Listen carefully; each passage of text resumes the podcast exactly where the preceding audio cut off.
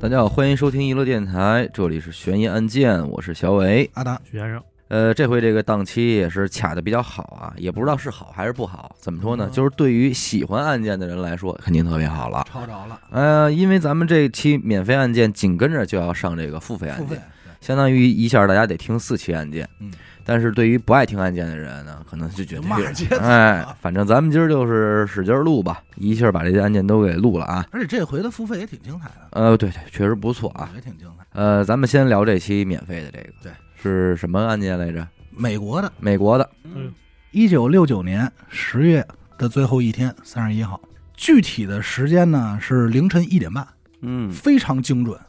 为什么这么精准呢？因为这是环球航空公司 TWA 八五次航班的登机时间。啊，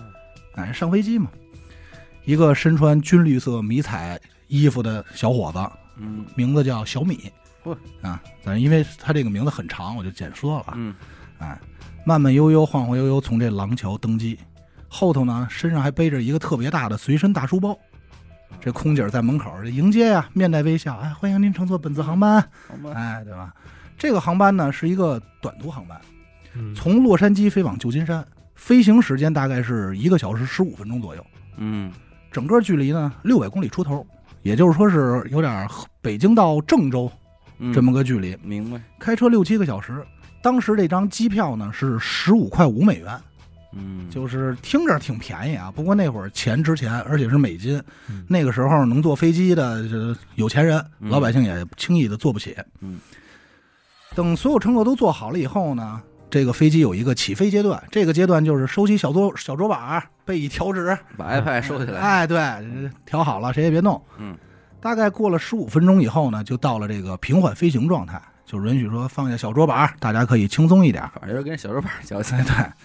对，因为是这个凌晨一没有小，因为凌晨一点多，嗯这属于红眼航班，所以上飞机以后，简单的布置了布置水，基本上就已经关灯进睡入觉了哎休眠状态。大家正歇着的时候，那个小米坐在飞机上也是不睡觉，嗯，点了两杯威士忌，哎哎呦，自己这儿喝，找两口儿，哎，喝完以后起了起身，背着这随身书包就进厕所了。嗯这个他上飞机的时候啊，其实就有两个空姐儿说过，说你这包儿，说说你看这小伙子，因为他长得特别精神，二十左右，嗯说你这包后头滋着一个管儿，嗯俩人就聊说，哎，你说那是什么呀，李姐？嗯，那说，嗨，我估计可能是台球杆儿，啊啊，就是分析。那说不是吧？说说是鱼竿儿，为什么里头有空洞？啊，啊，说是这么分析。也没准儿跳舞用嗯的，，那钢管儿，对反正甭管怎么没说嗯准，干装修的， 对，但是咱这儿呢就不卖关子，他这长管儿是什么呢？枪，听啊，就是正经的长枪。好，到厕所干的第一件事儿就是组装这枪，组装好了是一把 M 一半自动步枪，嚯，全名叫这个 M 一式加兰德步枪，全长一点一米，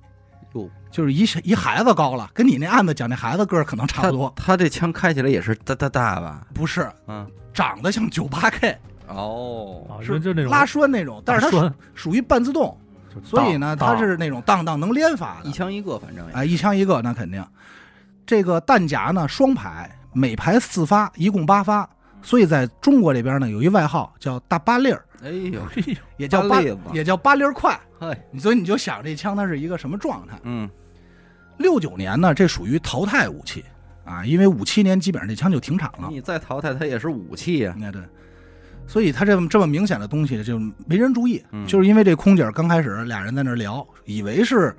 鱼竿儿，所以任何人看到这个，他们还给人解释呢啊，别紧张，这是鱼竿儿，嗯就全替人打好马虎眼了。嗯就很寸。但是咱在这儿得说一题外话，就是他这枪到底是怎么带上飞机的？嗯，我查到资料呢，有两个说法。第一说是色诱空姐来着，哎呦，说因为长得精神，然后跟空姐那儿调情嗯，拖着人下巴说：“哎，姐姐能不能怎么怎么样人能玩出这事？”儿来，哎，然后带我进去。嗯但是说实话呢，我看了看这个资料，还有网上的文章这个出路，我觉得有点扯淡。嗯，因为你再怎么说，那个年代这个空姐儿什么级别？那哎不至为吧？对，又不是没见过男人，啊嗯对吧？不会轻易的上热当，都是吃过见过的主儿。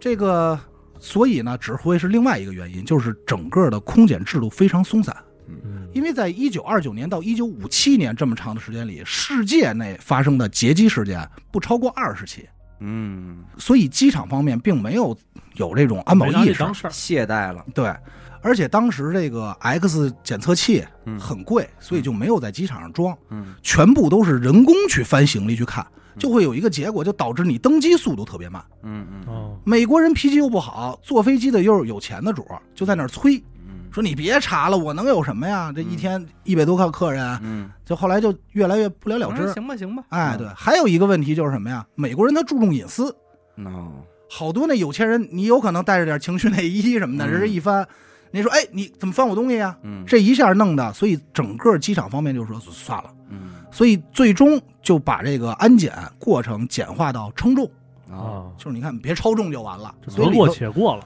所以到底是什么？所以你想，他能支着个枪管进去，你就想想他多多多松散。确实是，这一直到了一九二七年，最终是有三名游三名乘客劫机，管这个美国军方说要这个政府方要一千万赎金，要不就直接把飞机开核反应堆里。啊，这个尼克松总统才意识到，说咱们还是加强安检吧，嗯你甭跟我聊隐私问题。这从此以后，这嗯劫机事件才少一点。嗯小米这边呢，组装好枪以后就出厕所了。这厕所一般都是在飞机的后边。嗯他一转身儿就是什么呀？服务区就是厨房那块儿，空姐倒倒饮料那儿，嗯他转身拎着枪右转就进去了。进去的时候正好有一空姐在那儿正倒饮料呢，嗯，就觉得有一这空姐就觉得自己背后有一圆柱形东西顶她，嘿，还没回头就说你别别闹谁，啊哎，就觉得顶，落地再说，哎别闹，这一回头，哎呦妈吓一跳，好，说你这怎什么情况？嗯，虽然吓坏了，但是特别冷静。哎，为什么呢？因为自打一九六一年起，美国经常劫机，这个时间被称为劫机的黄金时段，所以当时的空姐还有这个这个飞行员受过专业训练。嗯我查到了两个资料，据说在六十年代，整个十年左右，劫机事件大概有一百五十九起。还有一个数，还有一个数据呢，是一百六十二起。反正不管哪个数据，反正都就是基本上已经挺封顶的了。嗯确实是，还有一点比较有意思的是什么呀？就当时大部分人为什么劫机，嗯主要原因是为了搭飞机去古巴，嗯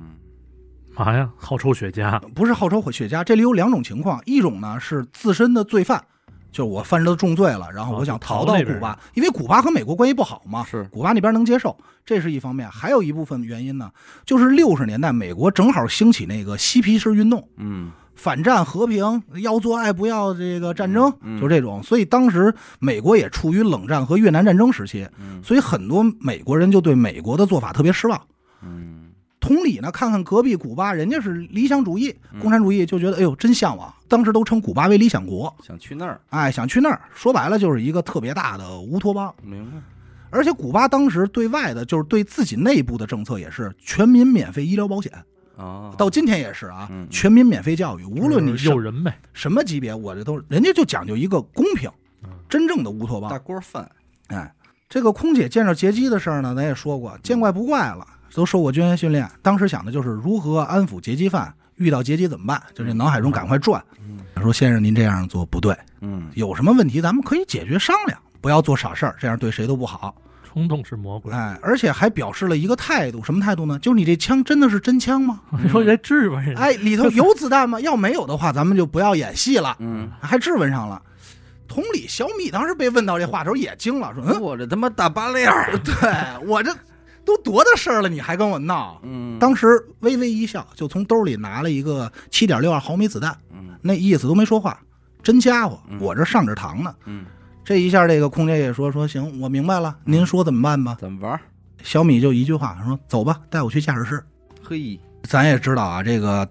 厨房在后头，你要到驾驶室，你也穿过整个机舱。对呀，嗯但是好在呢，当时机舱是说都黑着灯，睡眠模式，所以没有太多人注意。哦但值得一提的是，这飞机上啊有五个乐手，嚯，摇滚乐，呃，摇滚乐他就是熬。夜那边的吧？哎，反正流行乐，你这乐手加上他们原本做这趟航班呀、是刚巡演完，那哥几个在飞机上正兴奋呢，说今儿我这贝斯弹的真牛，鼓手说我打的都飞了，怎么着的，这正正品呢。嗯一回头看着这小米拿枪顶着这空姐往前走，当时就已经那种，噗噗看了吗？啊，我操，要出事儿嗯！那哥几个其实还多少有点兴奋，嗯因为没碰见过这种事儿。但这哥几个咱放在一边儿不说啊，就是他们还挺老实。在前头有一乘客，这乘客外号叫大愣，嘿，看着听着聪明 啊，聪明，正义感十足，一大光头，哎，哎，直接就站在这空姐前了，对着这个劫匪小米就说：“你要干嘛嗯？”这个动作刚起身，刚要过去，嗯，小米直接一句 “halt”，嗯英文嗯就是 “halt”，这一下就是你大概意思就是你停下。嗯，大愣一听这话，马上就耗会耗的不是热吗？厚的啊嗯吧？厚的，咱不知道，后我这英文后啊我觉得也是，不重要嗯，我这英文反正就这意思。你这让人脱了，差点儿，操！但是大愣就听完这个词儿以后，马上就回去做好了。嗯哎呦，当时当不是听话，当时就知道这人不好惹嗯，部队出来的，军人哦迷彩服嘛，有口令，对，这不是迷彩服的事儿，这是口令，就有相点当于这哥们儿说了一句立正哎， 啊，就正常这个词儿咱们不会说，啊，你知道吧？而且加上他这个发音的方式问题嗯，就跟军人喊一二一，他是呀呃呀，嗯他会有这种东西在，你知道不吧？ 一定是全这样啊，好嗯咱就说这意思啊，但是那美国那边肯定不是咱们这口风，哎你知道吧？嗯他这话出来以后，空姐也意识到，说这下完了。嗯，你再受过专业训练，你这人是一个军人，他跟普通那种嗯比野，啊你专业，对他跟那野路子劫匪不一样。很快，这个小米就带着空姐到达驾驶室。这驾驶室里有仨人，机长、副机长和工程师。嗯刚一进门，小米就把枪举起来了嗯。这机长瞥了一眼，嗯，也知道什么意思，就别是说闹，去哪儿啊？就是那意思，就一看说怎么着，咱古巴嗯要我掉头，现在咱就飞古巴， 哎呦，这都熟嘛。嗯小米说别废话，好好开飞机嗯，去纽约。哦，这机长还挺纳闷，说纽约你去那儿嘛去？对啊，没听说过你这，你们这不都是古巴的料吗？啊，小米说：“别废话，好好开。”纽约机长也明白，这时候那得了，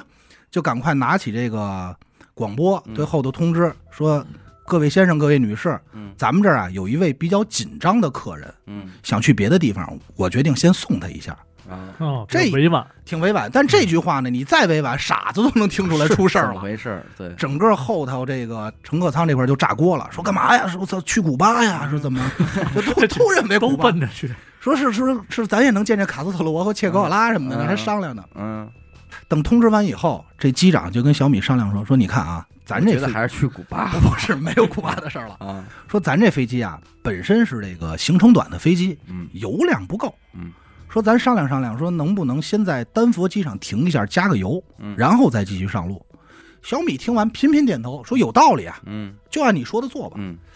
这机长一下就觉得这个劫机犯不一般，嗯，他的态度很从容。好商量，好商量，而且这个人整个状态呢就放松自然那么个状态。嗯，他觉得说，既然这么好商量，咱能不能再跟他商量商量？嗯，说你看啊，你能不能结别的 呀？不不不，现在肯定是来不及了。啊，说您看啊，飞机上咱就这么多油，飞机人又多，会开飞机的只有我跟副机长，嗯对吧？说去哪儿还不是您一句话的事儿。嗯说要不咱就在丹佛的时候把其他乘客都放下来，嗯，对吧？好机长，郝机长，这时候这副机长就说：“其实机长自己也能开哎呦，这机长 这差机啊长，这差也说自己也能开。机长说不不不，还得需要你帮助。嗯这时候小米听完以后呢，就点了个头，说行，但是我有一个条件，你必须给我留下一个空姐儿。 啊，但是目的不知道，嗯但是就是说提出这个要求。嗯这个时候搞笑的一幕就发生了，这俩主副机长啊为留哪个空姐儿吵起来了。嘿，就那个说说留李姐吧，嗯李姐她懂我，理解万岁，理解万岁，李姐照顾我。那时候李姐岁数多大了？啊，说换一个，反正俩人就争执不清。最搞笑的是什么呀？小米在边上就看着他们吵，嗯反正你给我留下就行，你们安排谁我不管。这吵着前头吵，后头这个空乘人员也听见了，也开始掰扯说嗯我不行，我家里还仨孩子那呢我，们孩子上高中啊哎， 太那太大了，嗯， 就商量。最终有一个叫小黑，嘿，是一黑人，主动说：“我留下来吧。还得是黑人朋 友，”人家说：“你为什么留下来？”他说：“我一男朋友在纽约呢。他也想哎去，啊也有私心啊说说完事儿，顺道我们俩好久没见了，异地恋。我说嗯见一面。啊，反正就一大乱七八糟吧。嗯最终，小黑就成功通过了海选，留了下来。转眼到了凌晨五点十八分，这个飞机来到了丹佛机场，嗯，也是根据小米的要求啊，整个机场全都关着灯。飞机缓缓降落，盲降，小米呢也遵循了自己的承诺，让乘飞机上的三十九名乘客，因为红眼航班嘛，对所以人没那么多，三十九名乘客还有几名空乘人员全都下飞机了。嗯当时飞机呢就剩五个人，主机长、副机长、工程师嗯小黑和这个小米。小米，那乐队那哥儿几个呢？走了，我以为他们说不想，我嗯我们们也要去纽约那边还差一站呢。啊。 但是他你提到这儿，咱就说啊，这乐队这哥几个下来以后，直接就被媒媒体给围住了。当时说，哎，怎么回事啊？嗯这哥几个说，我操，太有样儿了， 哎呀 就是敢管吹牛逼，你知道乐队嘛？而且边那儿边说说，我们这回最成功的宣传，嗯，这一下最成功的宣传。你要想知道怎么回事，回去听歌去吧。 就这一个行为哎嗯，让当时这个乐队又红了一把。嘿，但是我后来查了一下，这个乐队属于怎么说呢？有点百老汇那种风格，哦它它是那种时期的音乐，所以其实咱现在也明白不太听得惯。嗯咱再说飞机这边啊，这个很快飞机慢慢起飞，就开始往这个纽约飞。嗯这回呢，行程就长了。小米呢，给自己倒了几杯酒，嗯，随便在头等舱找找了个位置，把枪放在座位旁边，就开始喝。但你看这中间都停一站，愣没有给出什么举措，没有，这时候还没有反应过来呢。这些机长也没有找到机会能制服他。没有，嗯很快时间就到了早上十点四十九分。嗯，这飞机眼看着燃料也是没了，嗯也眼瞅着到达纽约了。嗯这时候机长就问说：“哥们儿，您看啊，咱这到了纽约以后，您有什么计划呀？嗯，是您干嘛呀？”怎么还玩儿？对，小米抽了根烟就说：“说咱最终去罗马，行，意大利。”嗯这机长吓坏了，当时就说：“兄弟，别闹！嗯我先跟你说实话，我是开国内 航班的，那边道儿不熟，都不是道不是，我没有国际驾照，嗯我开不了。到罗马大概多少？我查了一下，六千八百多公里。”是啊 原本六百多公里加一零儿，说说这我真帮不了你。玩不了，结果小米就说你开不了，你跟塔台联系，让让一个会呃开的来。对让一个会开的上来不就完了吗？嗯十一点三十三十六分，飞机登陆纽约，嗯，停好了。你这事儿闹这么大，警方能不知道吗那？肯定知道。所以在到纽约之前，一百多名 FBI 的特工就已经布控好了，那是等着时机成熟，想的是拿着防爆盾上去就把劫哦匪强行制服或者击击毙就完了。等这个飞机刚停下还没有停稳的时候，嗯二三十名警察和这个箱型货车就已经开始包围了。这时候小米他又不是瞎子，飞机上他也看得见，是而且人家落地前看得比你清楚，你们这是怎么布的控？当时在飞机上就表示的特别焦虑，就开始拿着枪就乱乱动了，就指着说：“赶快喊，跟他们说别过来啊，过来我真开枪。”嗯这时候机长也吓坏了，就拿这喇叭对外喊说：“别过来，嗯别他真杀人！嗯哎，你你们别你别上来！”这个时候呢，FBI 一看呢，互相还觉得自己挺聪明，说：“行，我们撤。”想收敛，假装收敛收敛，就派了十几个便衣，嗯穿着那个地勤衣服的人往前凑。嗯但是后来在采访的过程中呢，这个机长的原话是说：“这个 FBI 的伪装太过拙劣了，哦嗯，一眼就能看出来不是地勤。” 穿着反光呃条，戴着黑墨镜，对，这一眼就看出不是地。最后呢，也也是没办法，这机长呢感觉太危险了，因为他这枪就顶着他脑门啊，嗯就对这 FBI 大喊一声说“滚蛋”。 这 FBI 说：“说那得了。嗯，”机长喊完以后呢，就听见自己后头这个“嘣”一枪，哎呦，这是真开了。真开心！但是好在啊，哎这没有回这回耗他了啊耗耗他了。但这回好在呢，没有任何人受伤。啊！这个机长也吓坏了，说说说说就又喊说：“你们他妈听得懂听不懂？全都让开，我们要走，嗯赶快让这个能开国际航班的机组人员上来。”嗯这一下，FBI 也不敢弄了，嗯，连油都没加，带着两个新的机组人员就又起飞了。那这怎么弄？这怎么没法飞呀？那你没法飞，你至少先别在这儿停着了，嗯就又飞起来了。机长的回忆说呢，说我跟那个男孩坐了六个多小时，这是他原话。我亲眼看见他从一个狂躁的疯子变成了一个聪明又幽默的年轻人。哎然后这些傻逼指的就是 FBI，这是他原话，就是脏话骂的，在完全不知道我们交涉的情况下，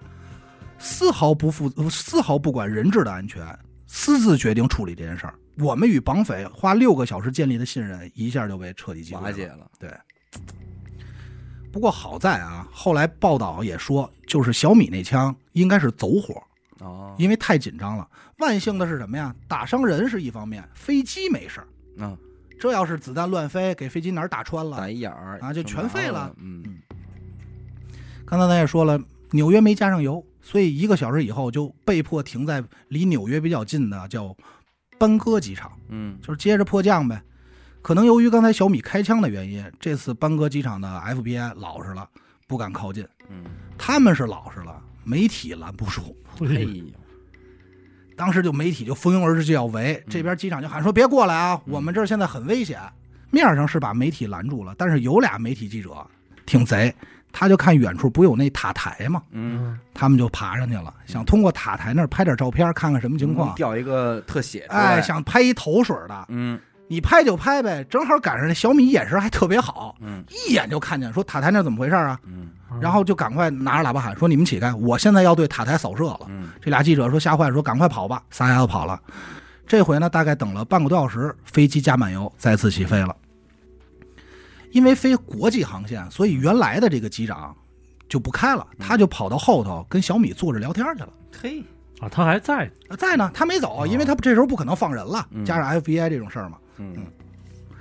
然后他就开始跟这个小米聊，说你干嘛这么想不开要劫机呀、嗯你这去罗马什么意思？嗯，假日呃，没没有假日的事儿，说是不是想要 Vespa？ 嗯是对，估计也是这这个整个精神放松下来的小米呢，这时候抽着烟喝着酒，就开始诉说了自己的故事。个。喂，这小米啊是一意大利人，哦，啊所以他说英语的时候本身就有点口音。在他十二岁的时候，就是一九六二年，意大利发生过一次六点一级大地震，嗯，嗯，损毁的呢也是比较严重。当时受难的就有他们家，对，而且整个村庄啊、学校啊、教堂一切全都没有了。没了，全没平了了，一夜直接平了。在这一家人特别失望、绝望的时候呢，政府机关还没有过来派人帮忙，嗯也没有说辅助金也没有到，也没有人实施救助，没人抻这茬儿了，没人救助，所以一下这整个他们家人对意大利政府就心灰意冷了，嗯觉得这个国家无药可救，嗯一气之下就跟自己的父母坐着飞机来到了美国，说咱来这个自由主义吧，嗯是移吧民了，相当于移民，想圆这美国梦嘛。嗯可是到了美国呢，发现并没有自己想象的这么好，嗯，一个是语言问题。他这耗他耗他都说不准，啊说不利了，说不利索，嗯而且发现他融入不了当地人的圈子，其实是比较排外的。嗯渐渐，小米这人就变得沉默寡言，越来越自闭。啊，过了几年，岁数也大点儿了，一九六七年的时候，他就说嘖想当兵，跟父母商量商量。他为什么这么想呢？因为他觉得我当兵光荣，嗯，而且这样美国人你就更好接受接纳我。一人当兵，全家光荣嘛，哎，对这个词儿怎么听那么耳熟啊？是，他想的其实特别简单，就是说我去当兵了，是不是美国公民更好接受自己这个身份呀、有身份了，哎，会觉得我挺光荣的，为国出征效力，嗯想法挺单纯。同年十二月份就参加越南战争了，啊，而且还是属于自告奋勇，就是我愿意去打仗，我去打仗，我要为国家做贡献，这是嗯，自告奋勇去的。可是等真到了战场呢，发现战争是残酷的。嗯嗯，每天的工作，他自己回忆说，就是下的命令就是杀人、杀人、杀人，就是杀杀杀。当然了，他在整个战争中也算是比较幸运的啊，因为最终成功活下来了嘛。嗯，但是回到美国以后，他活下来的代价就有点沉重了。怎么呢？他患上了一种叫 PTSD 的症状，这个中文名呢叫创伤后应激障碍。对啊就是二战的那些当兵的、打过仗的，都有这毛病，大部分会有，嗯简单解释一下呢，就是说你大脑里啊嗯有一个警报器，嗯，当你遇到危险的时候，这警报器会开启，嗯就是提醒你此时此刻很危险，然后让你神经紧绷啊这么一个状态。嗯当没有危险的时候呢，这警报器就会自动关上。嗯，而患有这个症状的人呢，警报器是时刻永远开着的，哦，就是他没法放松。极度敏感，临床表现有几种，比如说做梦或这人呆着的时候，突然就会闪回，哦，就回到那个时刻，而且是整找个枪不是照枪，就就是感受当时那种状态，啊，一模一样，就身临其境，说跟当时发生的一模一样，身体的感受、触感都是一样嗯的，就坐立不安，就非常难受的一种精神疾病。还有一种症状呢，就是这个人会表现的，就是格外紧张，时刻保持着一种警惕状态，这用神经特别脆俗话弱。说就是吓出神经病了，哎，其实有点是儿吧，其实有点儿，反正就是据说什么受过灾难或者见过死人特别多的人，多少都有点儿有点这儿个这毛毛病病。嗯，受刺激，而且他回来的时候，不光患有这个病，而且还发现当时的美国公民不接受他，不待见他。这不光为什荣么吗？呢这都是军功章的这个，为什么呀？因为这个时期是反战时期，啊咱说了对嬉皮刚才说士了，嗯，老百姓觉得打仗这事儿不好，嗯而且你美国当时那个状态，你对吧？也其实咱嗯说不清楚，嗯所以整个退役回来的所有军人都受到了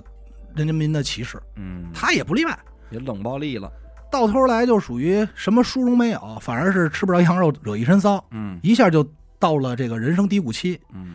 黄鼠狼专有病鸭子。这个时候，他又得到另外一个消息，在他参军这几年啊，他爸得癌症了，嘿，哎而且还是癌症晚期，你看，已经回到意大利准备养老送终了，就是想回去，就是说尘归尘，土归土，我就死那儿得了。嗯落叶归根，对，这一下就更不想让他留在美国了。首先对美国很失望，二是想念自己家乡，想念自己父亲。那你就回去不就完了吗？他想的是啊，想的挺好，说走就走，转身是打包行李走。走的时候一想，哎，我参军这些年呀，每月都发着工资，嗯这工资呢，部队都帮我存在一个固定的账户里。嗯我这几年一共存了八百多美金，嗯不算少，嗯，再加上点利息，我回家以后，包括照顾父母，够用了，够生活的了。可是等他到这个部队取钱的时候，部队只给了他六百，嗯不光没有利息，还少了二百。扒皮了，他就开始跟这个部队反映说，那个怎么钱少了，怎么怎么回事儿，嗯就拿出证据。但是整个部队上级呢不理会他这事儿，嗯，这一下小米就急了，嗯说得了，我他妈不指着你们，我用我自己方式解决吧。嗯当天晚上，他就闯到这个部队基地里的小卖部，偷了价值刚好二百美元的商品，嗯嘿不多拿，不多拿。所以你看，他这人其实还是比较正的一个人，嗯就是我不拿一群众一针一线，我就拿属于我的。拿完以后呢，他就越想自己越凹他，越越难受，就开始坐在这个小卖部里啊喝酒，嗯一口气儿喝了八罐儿，也加上喝太多了啊，躺在超市上就睡着了。第二天早上呢，是被别人发现的。原本呢，这天应该是带他去军事法庭给他判刑，嗯他一害怕自己进监狱，所以在判刑前他就跑了，直接跑到了洛杉矶，然后随便还拿了一把这个越南的战利品的枪，就是刚才咱们说这 M 一，嗯到了机场买了张最便宜的机票上的飞机，所以整个他劫机这件事儿是没有计划性的，嗯，嗯，突发事件，就是一冲动，一冲动他就觉得自己 out。等他讲完这些呢，他就问机长说：“你结婚了吗嗯？”这机长刚开始说：“啊，是。”你接着说，还还有什么事儿？嗯就不抻这茬儿。后来这小米就反复问他说：“你结结婚了吗？”这机长也抖一机灵，就说：“啊，我那个我我结了。嗯”因为他琢磨说，这小伙子通过这聊天发现小米这人心底还是挺善良的，没有那么坏，而且通过他故事呢，明显是一个热爱家庭、嗯，热爱亲人这么个状态，所以他就分析说，我要说自己结婚了，应该不会对自己没动准能手，网开一面，哎，网开一面。而且他不光说我结婚，他说你看这这几个都都结结婚婚了，结婚，我孩子孩子都仨了，这就是我媳妇儿，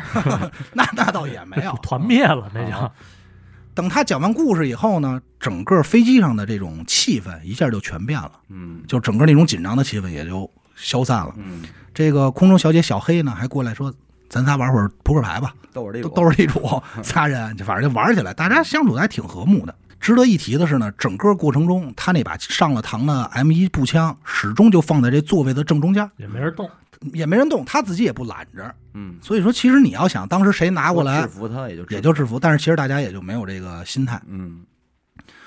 转眼呢，这时间呢就到了十一月一号，飞过一天了嘛。嗯，这一天呢，正好是小米的生日，嘿，在飞机上过了一个二十岁生日，但是他也没跟人提，自己呢就吃了一个，因为飞机上也没有补充食物嘛，就吃了一个纸杯蛋糕，嗯说这假装给自己过一生日挺好。很快飞机飞到了爱尔兰上空降落，干嘛呀？加油！哟，那都都已经到欧洲了，到欧洲了，但是还是行程太短，呃，它太长啊，还得加个嗯油。加完油以后呢，这边也是没有实施抓捕什么的，很顺嗯利。加完油以后，再次飞往罗马。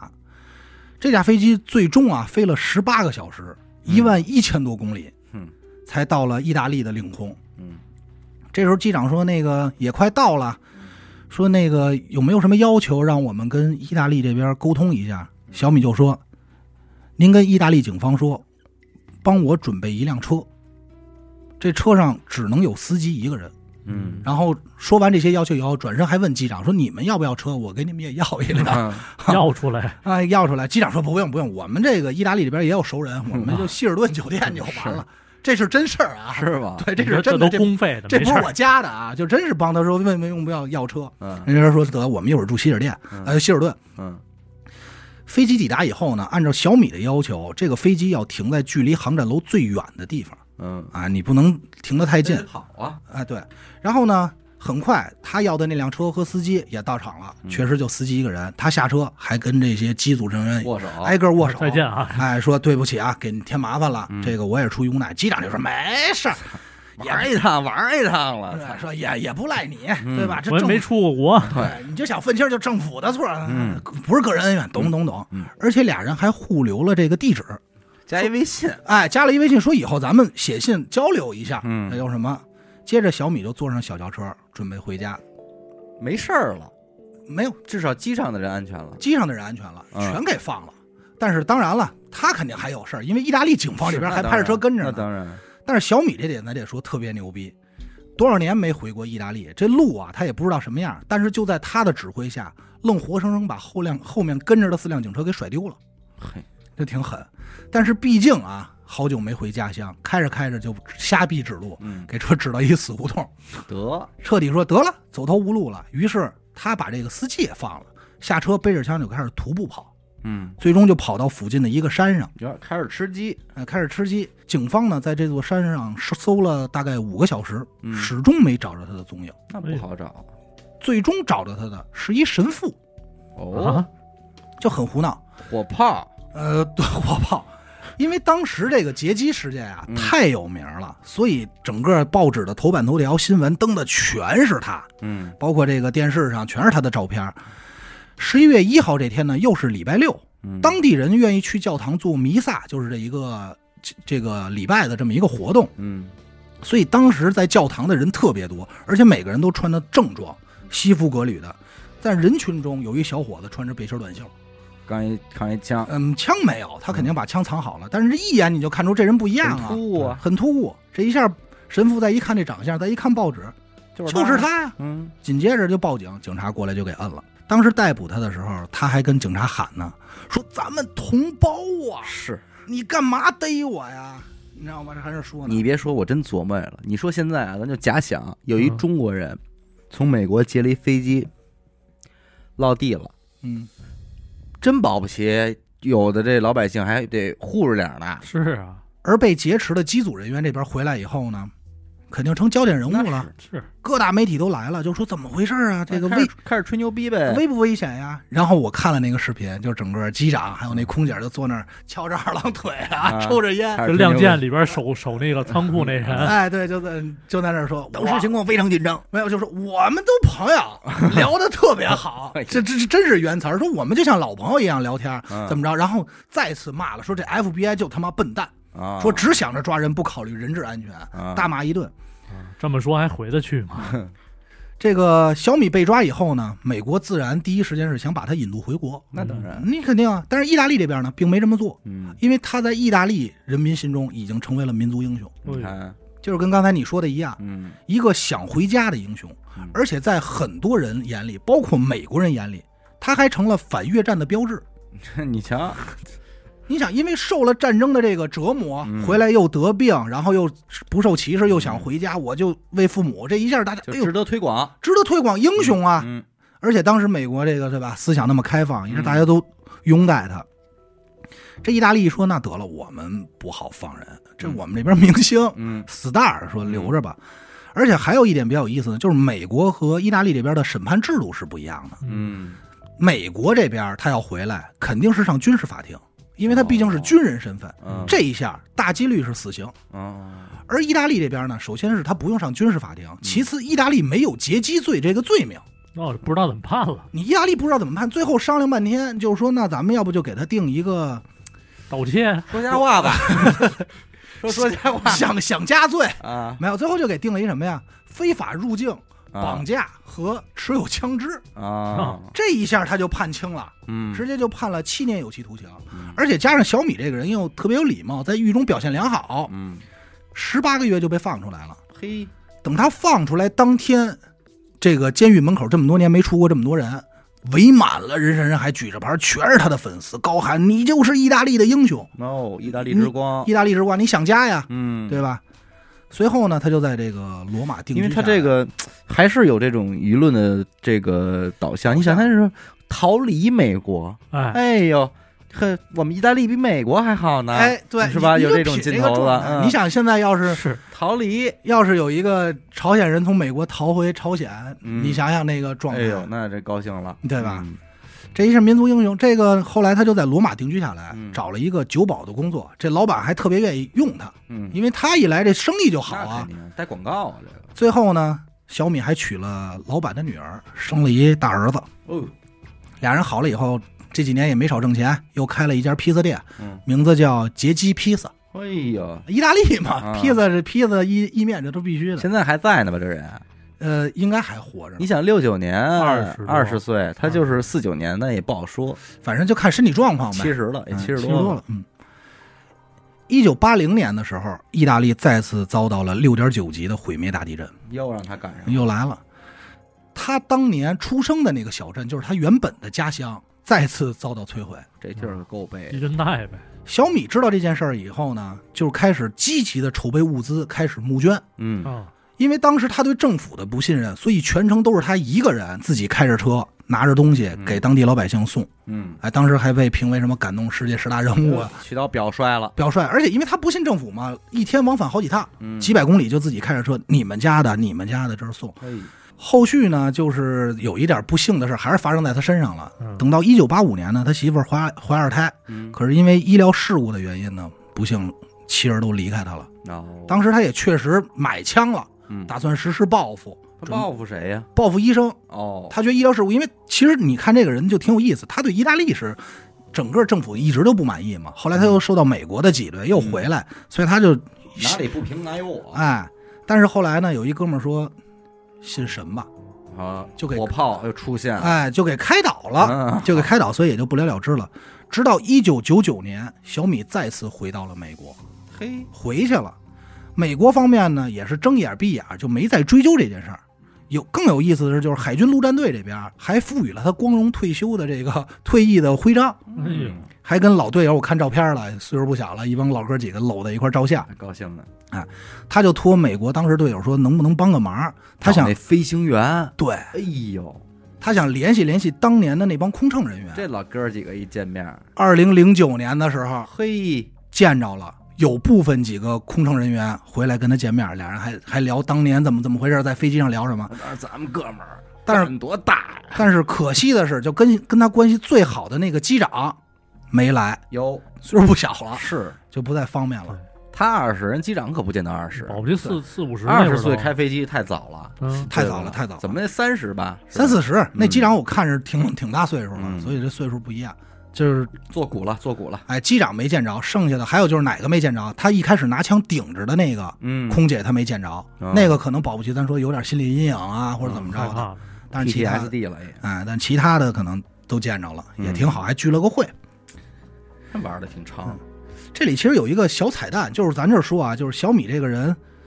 善良到什，也不能叫善良，就是无脑到什么程度呢？他在丹佛不是下放一帮人下飞机嘛，嗯，下来的时候还记得大愣吧？单愣，就当时阻止他的那个人，大愣下飞机的时候，最后一个出舱下来以后走了两步，想说哟糟了，我东西没拿，嘿，落飞机上了，他就又回去找小米说那个那包给 我，啊，我那包能能拿一下吗？然后小米说拿去呗，跟我说什么呀？ 哎呦，就没管他，他都没考虑说会不会这个人回去拿东西再袭击我怎么怎么样，嗯嗯而且这是阻止过的，这都没有嗯，所以特别有礼貌，整个状态就是彬彬有礼的好小伙子。哎但是干了这么个事儿，就是本性不坏，但是被这些是环境因素给影响了。他也啊认便宜在，他真的没伤害人的性命，对，就完了。还有就是他的整个作案动机，对，不然的话，整个这件事儿，你就是再有理由，你要伤人了，这个都说不过去，对情感上是不能原谅他的。但是这件事儿之后两年，嗯大名鼎鼎的 D.B. Cooper 事件出手了，出手了，嗯那也是咱就说劫机案里封顶了吧，嗯，也开始了，就是掀起了这波劫机高峰。就是开始掀起了要钱。嗯，之前劫机都是我想搭飞去机去哪儿，自但是由啊要这工具对嗯，但是那会儿就开始要钱了，就变成一个勒索勒索事件事件了。是挺戏剧性，所以其实他的这个故事，我觉得在整个我看的时候啊，就是很多镜头、很多状态就特别电影感。这哥们儿全名叫什么呀？你最后还不给大家说说？全名叫拉斐尔·米尼奇耶罗，呵家拉斐尔·米尼奇耶罗对啊嗯，有兴趣的大家可以查查啊。哦哎，长得特别精神，就挺帅的一个小伙子。行，这个呢，也是横跨大西洋，号称距离最远的一次劫机，嗯，而且全程无人员伤亡，也没有任何意外。反正我觉得属于一个挺传奇的一个人，挺传而奇且的。而且他最后还能回去再想见见当年的机组人对员，，这、就是这部嗯是确实是更没想到，对是，啊吧？人情味儿各方面对挺足的，挺有意思。嗯反正肯定也是巧劲儿，嗯也是寸了。就是说他能成功也是幸运的，对也不一定说是就是说，呃，百试百灵这种事儿。而且他这个事儿啊，卡在了一个当时的那个时局，对，一个是又反战，后来又给他推起来了，他受迫害，又加上当时属于劫机高峰期，大家都要去古巴，嗯，所以才造就了这么一个事儿。要搁今天肯定没戏。没戏，我连登机这块儿就估计就悬了。行吧，咱们还得接着录这付费呢啊嗯。呃，各位听众可以继续咱们往后听了嗯。感谢您收听娱乐电台，这里是悬疑案件。我们的节目呢会在每周一和周四的零点进行更新。如果您想加入我们的微信听众群，又或者是寻求商务合作的话，那么请您关注我们的微信公众号“娱乐周告”。我是小伟，那他，学生我们下期再见。再见。拜拜。